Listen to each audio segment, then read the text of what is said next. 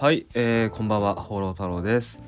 今回はですね、24時間年中無休っていうテーマでお話をしていこうと思います。24時間年中無休ですね。どうですか？24時間年中無休で仕事どうですか？いや、きついっすよね。24時間年中無休、きついどころかね、不可能ですよね。普通に、普通のね、会社員、アルバイト、普通の仕事って言ったら、1日8時間とか、とは言ってもね、8時間以上働いてる人がほとんどなんじゃないかなと思うんですけど、どうなんですかね。普通の企業とかって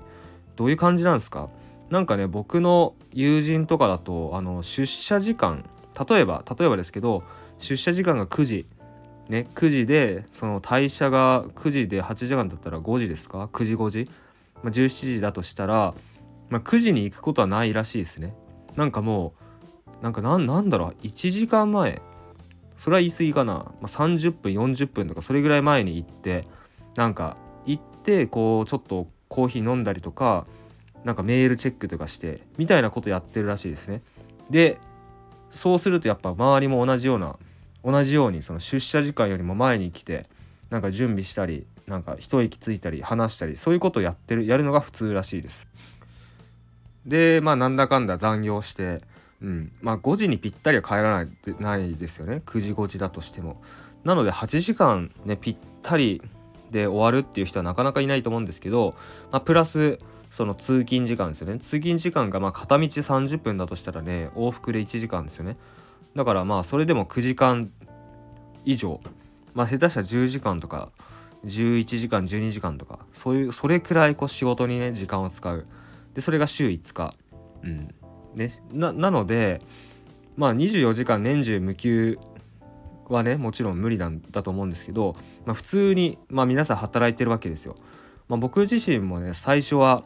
その新卒で美容師やってたので、相当ね働いてたんですけど、僕の場合ねめちゃくちゃひどくて、週6日でしたね。週6日、1日何時間だ、12時間どころじゃないですね。7時半ぐらいにお店行って、で帰るのが終電なので、12時ぐらいでしょ。もうよくわかんないですよね。7、8、8、9、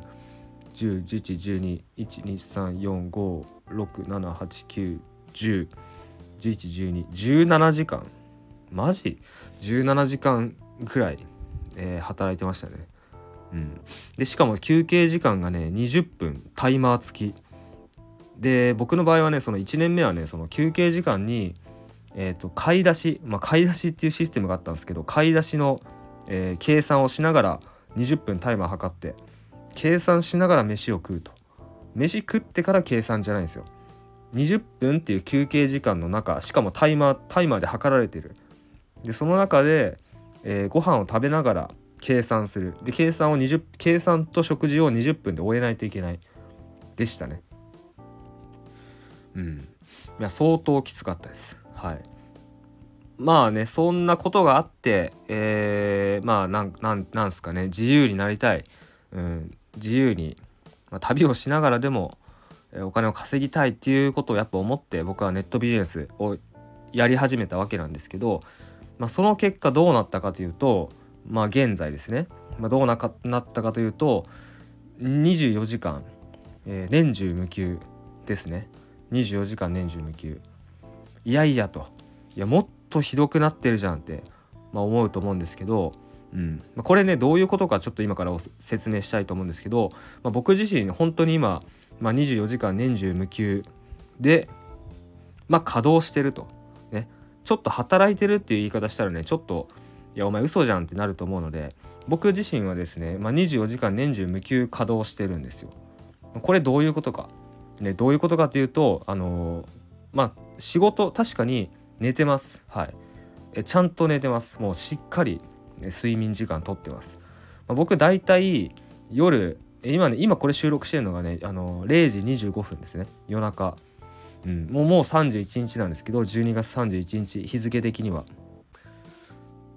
僕ね寝るのがすごい遅いんですよ。だいたい1時2時3時くらい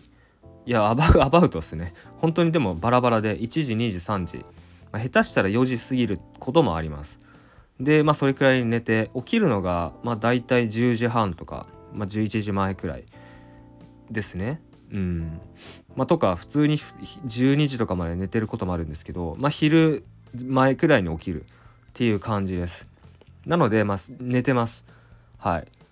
ていうことはいや24時間年中無休で働いてないじゃないかっていう風に声が聞こえてきそうなんですけど、まあそれはそうなんですよ。そう、まあ、人間24時間年中無休で働くことってできないので、まあ当たり前ですけど僕もですねちゃんと寝てるし、普通に、ね、お昼ご飯食べたり、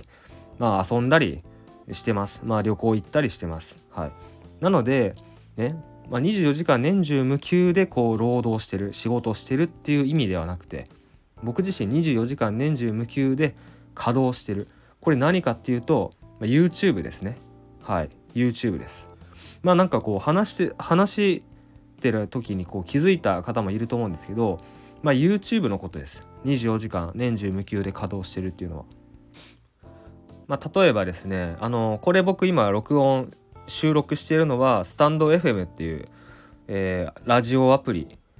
でスマホで収録してるんですけど、まあ、この音声はですね自動的に YouTube にアップロードされるように設定してます。なので、まあ、スタンド FM で配信したら、まあ、YouTube、まあ、あとは Apple Podcast とか Amazon Music とかにこう自動的に配信されるように、まあ、設定してるんですけど、まあ、この音声もですね YouTube にアップしてるんですよ。まあ、それ以外にも、まあ、僕が出て喋ってる動画、まあ、いろんな講義動画撮ってるんですけど、まあ、その講義動画もたくさん YouTube にアップしてます。であとは、まあ、この放浪太郎マガジンとは別で、放浪太郎っていうチャンネルやってるんですけど、そっちでも僕がね今まで撮った旅動画とか、まあ、Vlog とかそういったものをもう1200本ぐらいアップしてるんですね、そっちのチャンネル。まあ、この2つがまあ放浪太郎という名義でやってるチャンネルなんですけど、まあ、この2つのチャンネルがですね、まあ、24時間365日フル稼働してるということです。はい、いやこれ結構ね僕すごいと思うんですよ。まあ、こうやってね僕今、0時28分、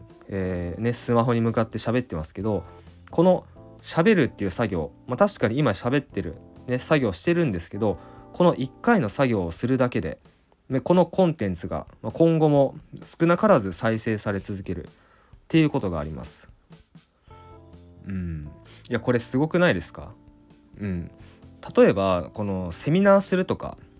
例えばまあ Zoom で個別相談するとか、1対1で人に何か教えるとか何か話すっていうことだとその場で終わりなんですよ。その場で、うん、拡大しないというかね、そうその場でその場限りなんですね。だけど僕が今喋ってる、ね、この行動っていうのはこの場限りではないんですよ。僕はこの確かに今スマホに向かって、一人でね喋ってますけど、これをすることによってこのコンテンツが、まあ、YouTube 以外にもアップされて、そして、このね僕ですね、僕からこう大勢に向けて発信されてるということで、でしかも、ね、この1回アップされたコンテンツっていうのは僕が寝てる間でもね再生されて、僕が遊んでる間も再生されて、もうずっと働いてくれてるわけです。だから要はね僕の分身をずっと作ってるっていうことなんですよ。うん、まあ、僕の分身がもう僕が寝てる間でもねこうやって誰かに向かって話しかけてくれる、まあ、現に今ねこうやって聞いてくれてるあなたがいるわけなのでね、まあ、これはねその僕がこの音声をアップしてから時間が経った後にあなたがアクセスしてくれて、まあ、聞いてくれてるわけなのでこうやって聞いてもらってるんですけど、そうだから僕が今喋ってるわけじゃないんですね。そうこの音声っていうのはもうこの12月31日の0時30分、今0時30分に喋ってる、まあ、この1回だけの行動なんですけど、だけどこうやって聞いてくれてるあなたがいるし、うん、っていうことなんですよ。そう24時間年中無休で稼働してる。うん、コンテンツを作って、コンテンツをこうネット上に、まあ、YouTube にストックしていくことで、そうもうチャンネル全体で回ってるっていうことです。そう一個一個のコンテンツは再生数、まあ、確かに少ないんですけど、チャンネル全体で見たらまあねこのデータを 見れるんですけど、この48時間の間でだいたいまあ3000回とか、稼働してるわけなんですね。3000回僕が喋ってるようなもんなんですよ。で、今回のこの音声ではね、何が言いたいかっていうと、やっぱこう自分でビジネスをしていく、ね、自分でビジネスをしていくっていう時に、この情報発信がやっぱ必要不可欠になるわけなんですね。なぜなら情報発信しなければ、あなたがね、どんなにいいコンテンツを持ってるかどうか、あなたが何をやってるのか、あなたがどんな活動をしてるのか、あなたがどんな人なのか、それが全くわからないわけですよ。ということはね、商品売れないっていうことです。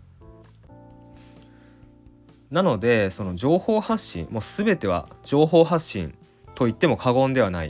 っていうことですね。もう情報発信です。もう情報を発信する、情報を発信することによって認知されるし、情報を発信することによって、認知して、そしてファンになって、そしてファンから顧客になってっていうことです。つまりファンになってお金を落としてくれるっていうことなので、そう、もう情報発信を本当にやっていくしかないんですよ。となった時に、選ぶ媒体ですよね。メディア、何で情報発信するのか。例えば、Twitter、X か X でもいいし、インスタでもいいし、TikTok は僕はあんま好きじゃないというか、見てないアプリ自体ダウンロードしてないんですけど、いろいろありますよね。SNS、Facebook とかもあるしっていう時に、僕はやっぱ一番にね、やってほしいと思うのは YouTube ですね。なぜかというと、 YouTube っていうのはその、